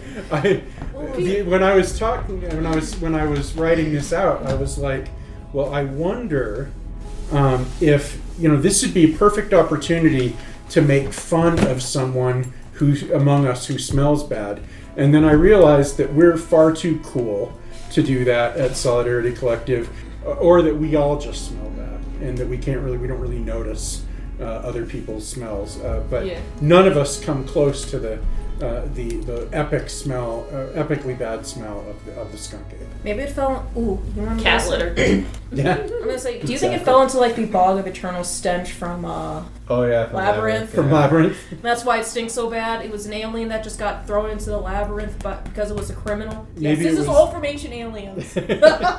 Maybe. they took the criminals and put them on a mothership. And yeah, that's literally. Anyway. Yeah, that's what they said. Was so, what's your Bigfoot. swamp creature? I don't speak French. I only took one semester. So if I get anything wrong, I would say I'm sorry. Just But swallow the I end of don't- every word. Don't French. apologize. I, Yeah. I was French. saying, but I won't because they're French. Yes, it's I've been there. Don't They're apologize to annoying the people. French. They don't need an I- ego boost. They're know what? annoying. I'm gonna You know say what? it. I for years people were like, uh, that you know they're the rudest people in the world, and then we were tell I told people when we were going to go to Paris, and they were like, oh, I heard that they that the streets are full of feces and that they're mean, rude to people. Paris and like is. we went no, we went to Paris and it was fine. I it was just fine. No. I the people depends. were nice. They all like they all had kids because they're Catholic, so there was thousands of strollers all over, and there were parks on every corner, and people were nice. Like one drunk dude tried to assail me at one point, uh, but but that's actually a better track record than I get here. Yeah, but like I think it's the whole like when people talk about like people from foreign countries going to France for the first time because Mhm. everybody romanticizes Paris, France. And like especially the Japanese, the Japanese are weird about how much they obsess over Oh, like yeah, Paris, France. disorder. And yeah, a whole disorder that like once they see like depending on where they go in Paris, like if they see like or if they smell urine in the street or like But see you- but that's feces everywhere. or or like they see how dreary it can actually look most of the time like they actually go into like a shock and like I, it's probably not feces and like um, urine infested but you know like you're gonna see the occasional turd no matter where you go it's true. Listen, I'm just gonna say this. I did go to Paris and I went on the Eiffel Tower and I got yelled at by a security guard because I didn't climb the stairs fast enough. I, that happened. I was like, I was literally in high school and like I was with a class, like I was with like this. We took the elevator. And I have like, chronic it was a pain and I fabulous There was time. there was like no, we had like we had to climb these stairs to get to the elevator and they yelled at us. Well, that's true. That you do enough. have to go up some stairs to get to the I was gonna elevator. say. mm, Anyway, I just learned never climb down the ele- just never climb down the stairs if you're on the Eiffel Tower. You will be bi- you will be dizzy and you will regret it. bed What if you jump off of it though? No!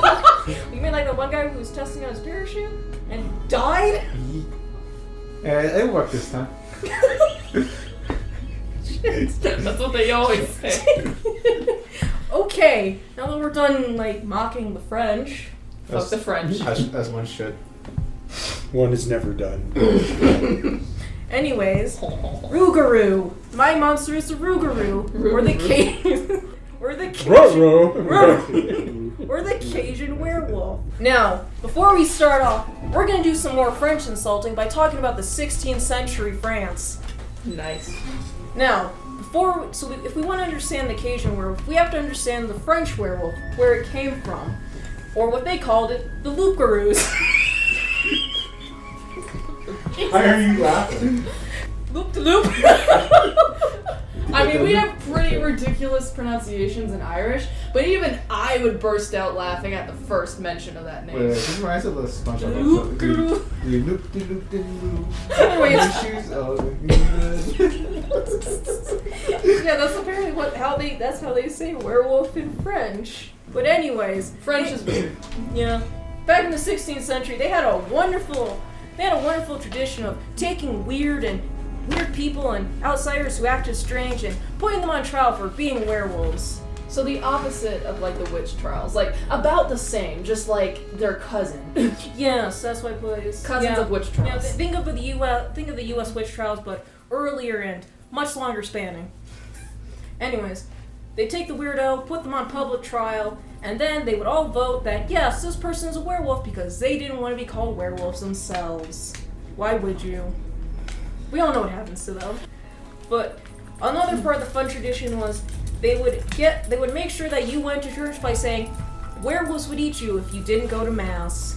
Ooh, another boogeyman the parents came up with. Or you'd be turned into a werewolf. Yeah, Mhm. apparently if you didn't so you follow know. Yeah, apparently yeah, if you didn't go to mass, you didn't follow the rules of Lent for seven years, you'd be turned into a werewolf. Sounds like a good deal. you mean absolute freedom for seven years? exactly. But yeah. That's what they would tell the kids. Go to church or you become a werewolf. I've heard it's- better ways to scare kids into going to church. Yeah, that's like you know, either you'd be turned into a werewolf or you'd be stolen away in the stolen away by them in the middle of the night. Maybe a great, it's like a Uh, great way to tell in which people. case you would either get eaten or just bit. get- like, get- In which case you would become a werewolf. Exactly. I don't know. I mean, I'm pretty sure most people aren't aware they're werewolves. So I mean, like, if I'm not even conscious at night anyway, and I turn into a werewolf for that, well, what's my concern? I don't know, but because of this, when they finally went to the United States, they took it with them, and that's how we got the Rougarou. How do you spend three months on the ocean and not realize that you brought a fucking werewolf with you? Hey, hey, hey, it's the Catholics. Well, I mean, the What? What? How? How did- well, I mean, the Catholics are also good at hiding pedophiles. Exactly, that's what. I'm saying. If they can hide a pedophile for years, how hard would it be to hide a werewolf for three months? Yeah, but like werewolves are like non-discriminatory in who they attack, and like you're stuck on a single boat for three months. Like you're bound to figure out if like who's a werewolf and like immediately kill them or I throw them know. I don't know. overboard. I know. Sail- Sailors are pretty hairy. You gotta say that. You got the big chest. But then again, they also brought over like vampires supposedly in Louisiana. So In the Cajun myth, it might be kind of explained because they're not pure werewolves. uh huh. There are some instances where they're actually considered shapeshifters.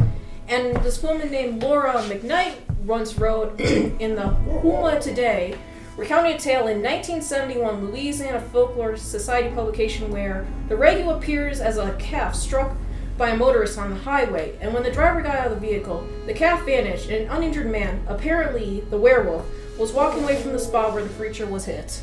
That was an open opportunity for dinner, and he did not take it. Exactly. That is like a waste of meat, man. Exactly. And they say that the name that they changed is supposed to make it easier for the French English mixture to be easier, but I'm kind of iffy on that one. They also have a really weird spelling of it where it's R O U X G A R O U X, so we all have fun here. This is why I don't like the French language. This is the Yeah. same language that like this is the same language that can't differentiate between le poisson fish and le poisson as in poison.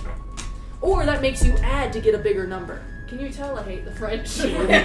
You have one left. Well, to make it worse, apparently they created a legend that apparently if you're turned into one, you go under a 101 day curse unless you transfer the curse over to someone else.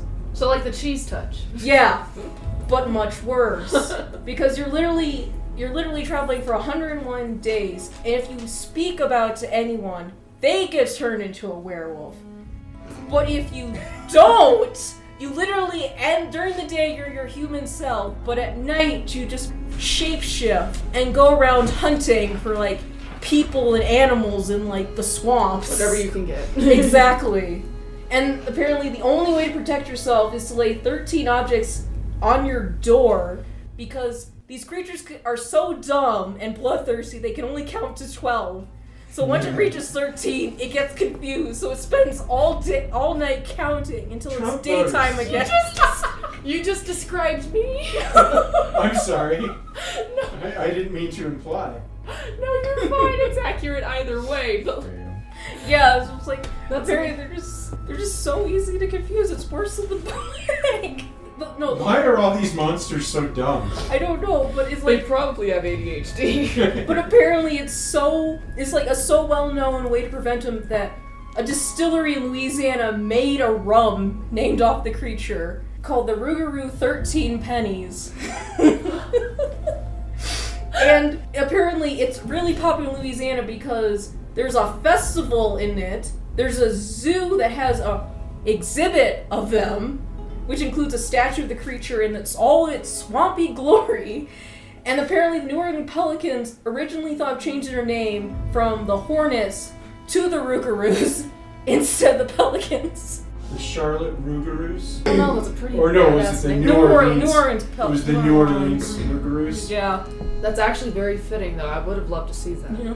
I, I would be I would be a fan so fast. Yes. And so we're going to go right back to Appalachia. And this one is a bit of a mixed bowl because this is a creature that is not necessarily too well known as, you know, it's a very it's a very mixed creature in terms of folklore cuz there's a lot of people who discuss it, who warn people of these types of creatures, but then there's others who say they grew up in Appalachia and never ever heard of them. So it really does depend on who you heard it from and if you heard it at all and these are not deers. There is no proper name. They're just referred to as not Are deers. they are, are are they symbolized by the little curvy knot symbol and then like a deer? I have no clue. I mean, it's fitting. This one was kind of inspired because a lot of people on TikTok who grew up or still live in Appalachia would tell the tale of, or they wouldn't tell the tale, but they would warn people never go out at night, never go investigate a noise, even if you think someone's in trouble, never go out and do these things. And a lot of the times they were referring to mountain lions can imitate the sounds of a crying woman or a crying baby, so it is just best not to interact with that. But a lot of them would reluctantly also tell the tale of not deers and their experiences with them. Not deers, as the name implies, are creatures who appear to be deers who aren't. They would take the form of a deer to. This is the least original idea for a monster that I have ever heard. It literally is not something. Yeah, but like that's the terrifying part because you think it is until it opens its mouth and you're like, oh fuck.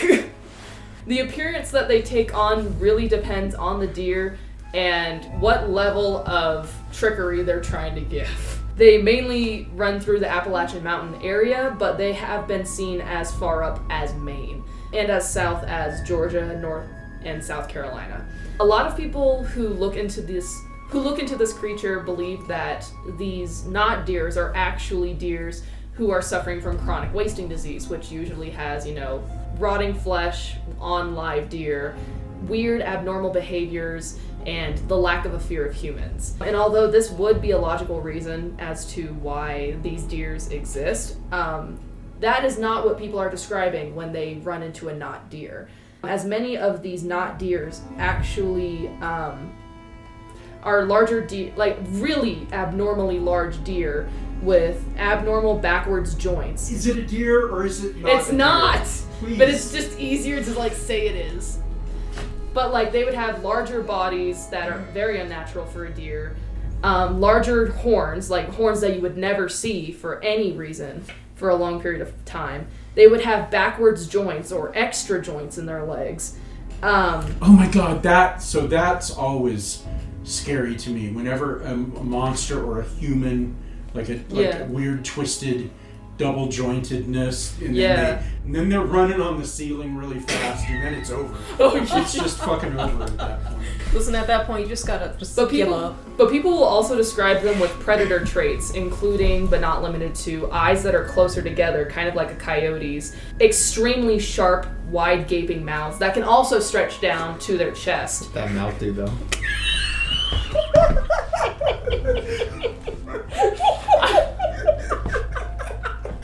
I was holding that in so fucking long. But otherwise, it is never traits that would be explained by chronic wasting disease, and more like a creature just trying to make you think that they're something they aren't. Um, and as All a- of this will be uh, forthcoming in the new book by J.D. Vance, not deer elegy.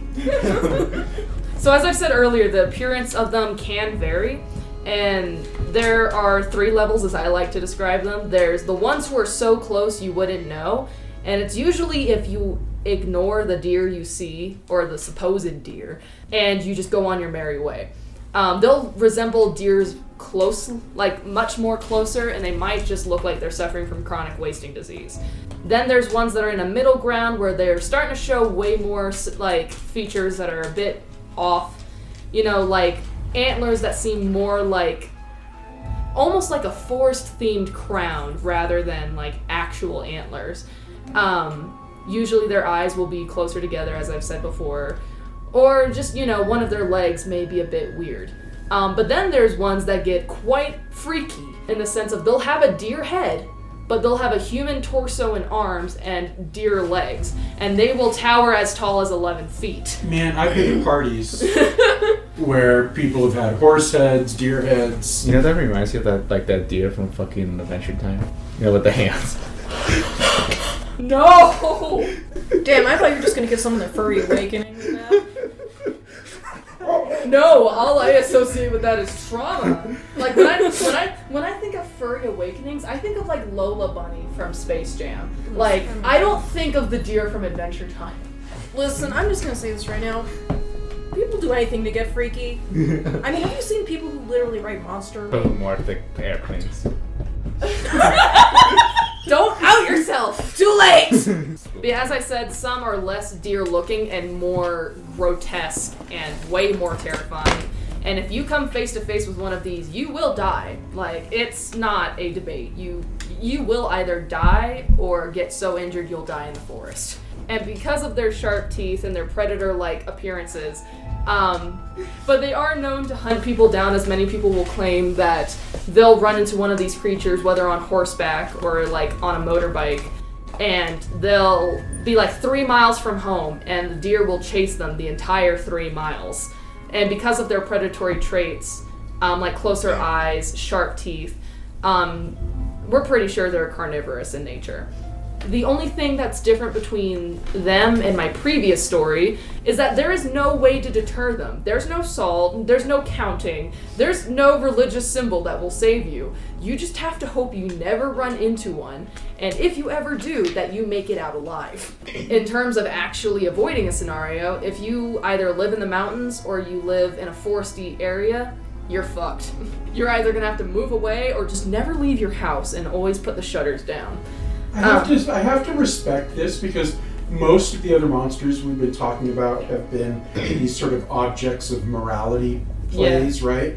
Like this is to punish children for doing this, or this is to punish anybody for having Yeah. sex, or whatever. But it's like there's nothing like that involved with this. This will just get your ass. Oh, It's like if you even so much as step on a twig around, it's like, all right, um, you're becoming my meal tonight.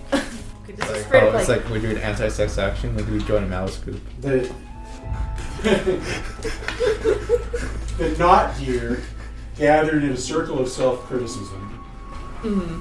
I was just saying, this is like SCP level of things. It's like, so how do we stop it? Haha, you don't. So what do we do? Survive. you just pray. Just give it to the eternal alligator. Um, you just gotta open your arms and just. There, I bet those alligators would love them some uh, not deer. That would be an epic battle. I'd watch it. although some people have told stories of like not deer actually helping them get out of the forest, most stories are actually of not deers becoming aggressive or offensive. Not in a political sense, offensive in like they will kill you. They're just misunderstood. I think they're just self-conscious. They're they're self conscious and they're misunderstood, and they are dis- economically dislocated. Or they're just straight up bastards. Bastard. I'm just saying. But also, also, a lot of people have theorized that with the indigenous tribes that lived in the Appalachian Mountains before settler colonialism, um, people actually do theorize that the not deer does come from their cultures, and that even though they will attack indiscriminately, they will like. I, I theorize that they're just going after white people for the sake of what the fuck. This was my game. This was my game, and look what you fucking did. I mean, someone's gotta do it. Someone's got to do it.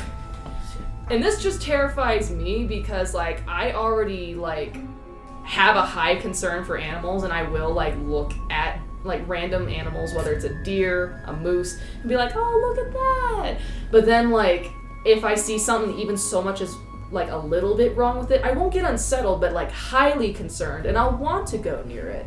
Which, you know, might be another tactic of the not deer, like appearing a little bit broken so that it can lure you in and like eat you. But like, even though they've been seen in the daytime, like you like if you see these at night, one, you're gonna have a hard time getting out of the forest. And on top of that, who's gonna believe you? Because literally, there was this one woman who was telling the story of when her family was going on a trip. And keep in mind, she, like her parents are much older. She's already had her own kid, and they're just on this trip. And it's starting to snow on the road, and so she's trying to make sure that her parents can drive because they hadn't drove in snow for a good while. But she looks out the window and she sees a grotesque deer, not one of those subtle ones. Like this is one where their bodies were normal, but their heads were actually flattened a little bit. Their um, mouth actually did stretch down to their chest, and there was nothing but rows of sharp teeth. And their eyes were much closer together, their horns were much larger than their body. And she was nearly about to scream. And so she's telling her parents, We do not need to stop for any reason. They're like, What do you mean? We're almost out of gas. And she told them, We are not stopping until we get out of the forest area. And what's even worse is that she wasn't the only person to see. Her daughter in the car had actually seen the exact same scene and had started crying as a result. Um, also, another tip of advice if you see them while you're in your car, don't stop. Just continue driving for a little while until you're in the city. Put on the Mexican reggaeton.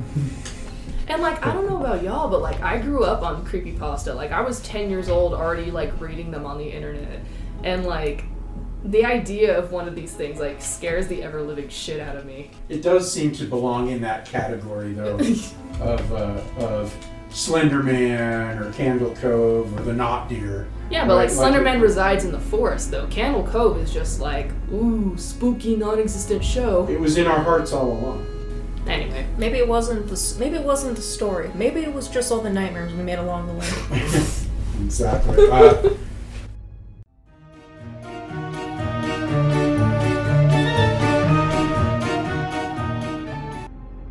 I wanted to make a pitch because we watched this um, uh, the other night or a few, a few weeks ago. Um, if you like zombie movies and you haven't seen Blood Quantum, watch fucking Blood Quantum. Blood it's Quantum. so good.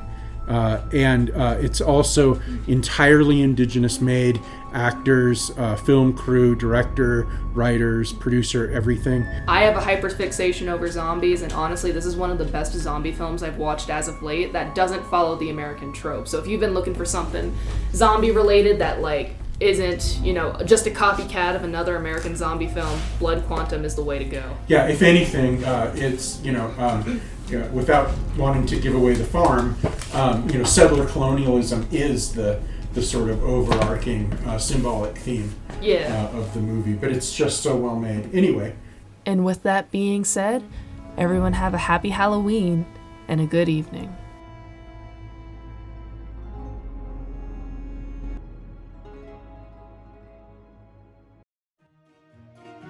And to keep the Halloween fun going for a little bit longer, we'll be having Angel give his queer review on Hellraiser.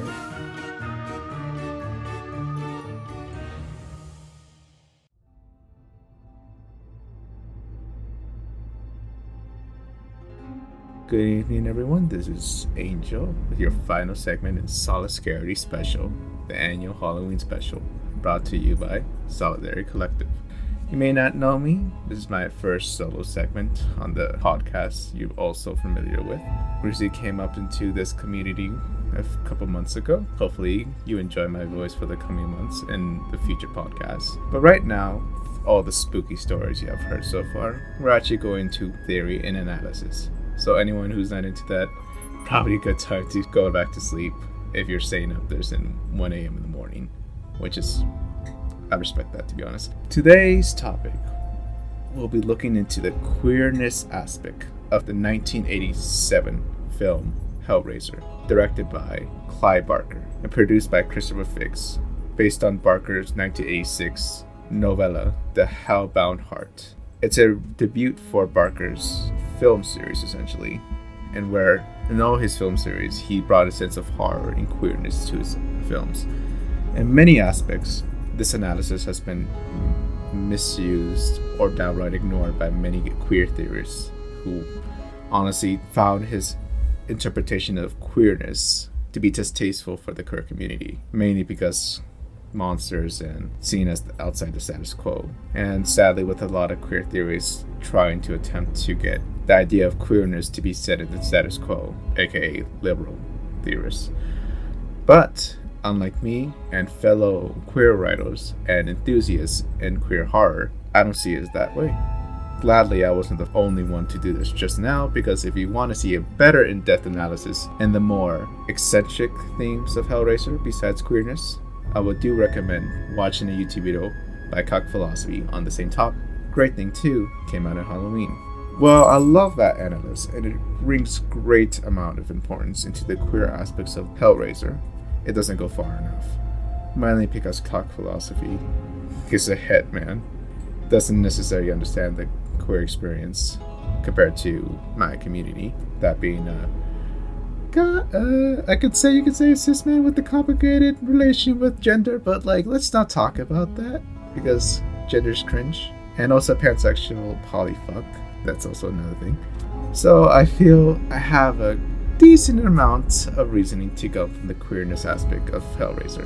And so being that, let's just start us with the premise of the movie. Starts off in a seemingly normal situation with a dissatisfied individual who has found come about a puzzle box from a dealer. He is dissatisfied with his life, has no seeks of pleasure anymore as it was used to, and wants to seek something out he finds this ache being fulfilled by an unlucky source. Sources that we call Cenobites, which has some weird Christian background, but to be honest, I don't care about enough for that Christian shit because, to be honest, I would tossed it over the window, to be honest. That's not the important part. So, the main Cenobite, of course, name of the title movie, Hellraiser. Which, by your appearance, if anyone has ever watched the film, I hope you have. Otherwise, you probably want to stop this and get back over there. By this weird, ambiguous white creature. Technically, the actor is a male, the actor's a male, but it's supposed to be an androgynous individual, covered in all white, with needles sticking between all over their body, and a weird, weird, no, not so bad, leather daddy kind of get up. Okay, so he, he, he's into the freaky shit. And if you don't know what Cenobites are, and because you don't want to watch Hellraiser, if you watch Rick and Morty, it's those weird fucks that got a kink from pain and pleasure. Which is kind of the same premise. It's a very simplified premise from here. So, they have a real relation with the ideals of pain, suffering, but inclusion of pleasure. Great subject if you're really into the esoteric Dionysian school of philosophy, especially if you're into George Bataille's work which I do recommend reading or having a basic understanding of his works to really appreciate this semi duality of pain and suffering. To reach a point of so much suffering is extreme ecstasy. You will see great amount of details in the Cuck Philosophy video. One example being the old former Chinese torture of a thousand cuts, and where, sadly, prisoners were cut excruciatingly painful with a thousand cuts. But there was something peculiar as they reached the end moments of their life a sense of ecstasy, a forbiddenness, taboo that we always lust for. A taboo that many in the queer community have come to embrace as a way to escape escapism to cishet society has rejected us for e- eons, especially as a great forward movement for leather daddies as they were a great starter for the liberation of queer individuals, especially to the perceived perversions of what would be people back then called drags, fake women, or preferably trans people, in the sense that the rejection of the cis het normality, this perversion, as they would put it, of what it means to be a man, woman, or basically a human in their eyes. For most of history, I'm pretty sure any queer person would agree. We have been exorcised from society and told to conform. And in most horror, that's the basic point to defeat the great evil and return back to the status quo. But there's something very peculiar about Hellraiser. It doesn't give the illusion that they're evil, sadistic beings. Granted, do they look a little bit grotesque and terrifying for your five year old child to see? Yes. But they're here only because we asked them to be, in our deepest desires. A sense of taboo that society has taught us to ridicule, to exclude, and to eradicate. But unlike in every other reactionary horror film, minus the indie stuff, of course, because you always have to mention the indie artists when it comes to this. Always have to be different. Respect that though. They have a representation of queerness, of negation. Now, what is negation? It is basically the process of wanting to excise yourself willingly, sometimes not, though, of a status or patriarchal society, the one we have right now. Essentially, the status quo that we have. A great writer, Lee Edelman, surprisingly not a queer, th- like full-on professor theorist, I honestly a professor of literature, which I'm very surprised about. Would have been a great professor for queer theory, but nonetheless, he chose his jobs. Brings this to the forefront that queer life, queer existence is the process of negation and destruction of cis het society, and that instead of trying to put ourselves back into the normalcy of life or be accepted by it, he calls for something completely opposite complete negation, complete rejection of cis het society. It's destruction, and if not so, it's abandonment. We must live as authentically as we can to liberate ourselves from this patriarchal, gender based, and gender violence society that has captivated the masses for so long. And that in order to be free and in order to feel any true life in this world, we need to reject it. Otherwise, we're going to perpetuate the systems of control and suffering. And there's something about Hellraiser through its process of not going back to the status quo and relieving ourselves into a new area, an area beyond ourselves, not to be reinterpreted back into society, but to fully join and escape the old. It brings this horror of rejuvenation, of pleasure, of life, of insurrectionism.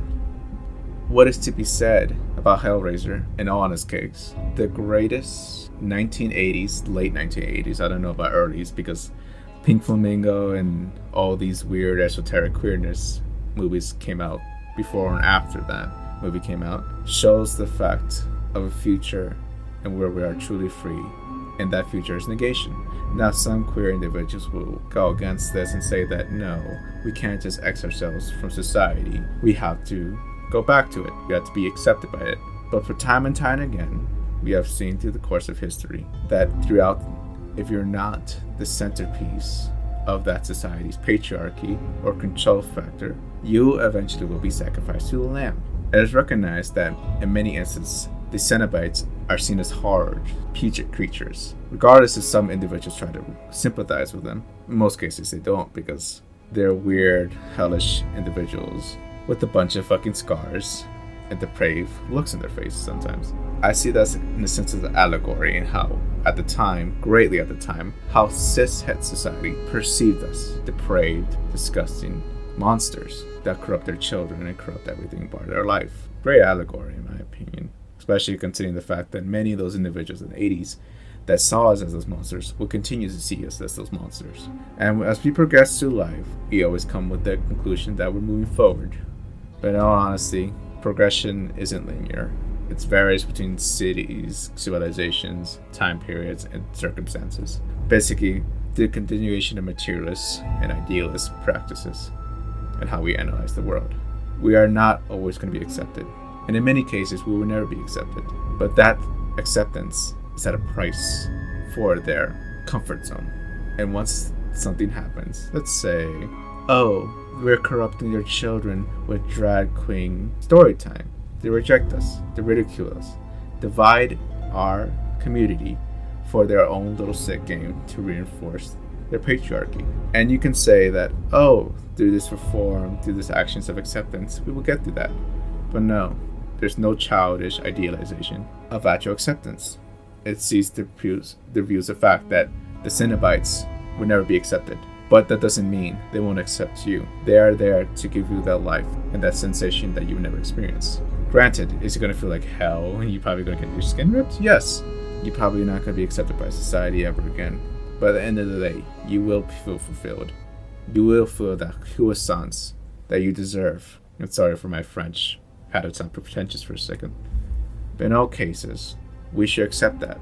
We should look to that viewpoint and see that this is the only true community we have. The community that we created for ourselves. People who have been rejected by society, who will continue to be rejected by society. We need, need that. Forever, how painful that process might be in the future or in the current time with how more homophobic attacks are happening to our lesbians, trans people extensively, especially with that Dave Chappelle controversy that happened. I see Hellraiser as a great representation for the queer experience throughout time. Maybe not to the 1800s because, like, without the vast expanse of people and information as we do now, but definitely now, with all the hatred that we see, with all the contradictions within not only society, capitalist civilizations that we see, we need to look in ourselves and reject the gifts, quote unquote gifts, and false promises of society that has been plaguing us for centuries upon centuries of gender society, and move on for that for a new beginning of taboo, of depravity, debauchery, degeneracy. We should need to destroy that for the sake of life and for the sake of true satisfaction. Otherwise, we're going to continue on being dissatisfied, exploited by capitalism, exploited by the men using, especially white men, in power, with their little diversity inclusions. That all that's their point is to serve the status quo again. So take that mantle, take that weird looking cube they had, and call out for them. Because at the end of the day, they're the only ones who are going to give us true satisfaction. We are the only ones who are able to liberate ourselves. No cishet society that's been based on gender violence will ever free us but ourselves. That is the message I got for Hellraiser from what I got from all the years I've seen it. Even now, being 14 watching it like long ago, I still remember those things very properly. Still bothers me every Halloween once I realize the analysis of what I know now, how much that movie can really impact us, and how great, honestly, of a horror film it is. Well, if you're into it and thank you for having me for this last segment. Solid. Have a good evening and have a spooky night.